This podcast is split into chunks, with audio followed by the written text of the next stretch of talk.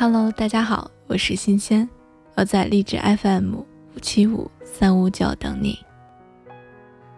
今天和大家分享的文章来自张小娴的《爸爸的味道》。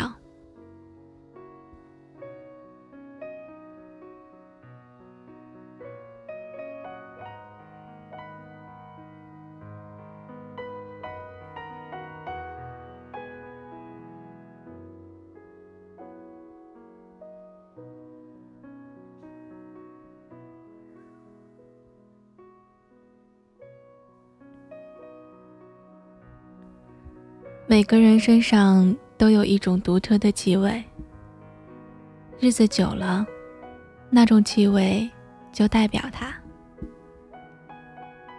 F 说，他爸爸是一家海鲜酒家的厨师。小时候，每晚爸爸下班回来，他都嗅到他身上有一股浓烈的腥味。他们住在一个狭小的房间里。爸身上的腥味令他很难受。他和爸爸的关系很差。考上大学之后，他立刻搬出去跟朋友住。父子俩每年只见几次面。后来，他爸爸病危，躺在医院里。临终的时候。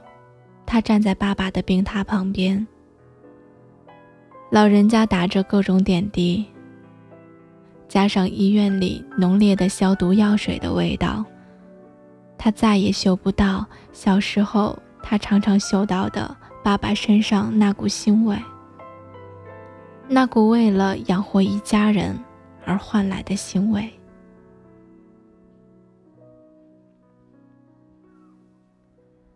他把爸爸的手指放到自己鼻子前面，可是那记忆里的腥味已经永远消失。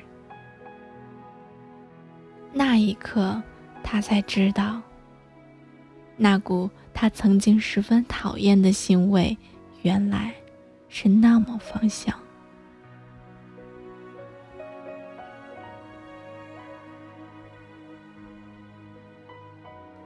爸爸走了，他身上的腥味却永存在儿子的脑海中，变成了愧疚。F 说：“他不能原谅自己小时候曾经跟同学说，我讨厌爸爸的味道。他记得有一位同学的爸爸是修理汽车的。”每次他来接儿子放学，身上都有一股修车房的味道。另一个同学的爸爸在医院工作，身上常常散发着医院的味道。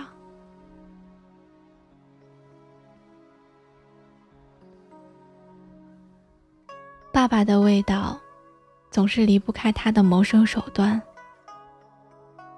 爸爸老了，那种味道会随风逝去。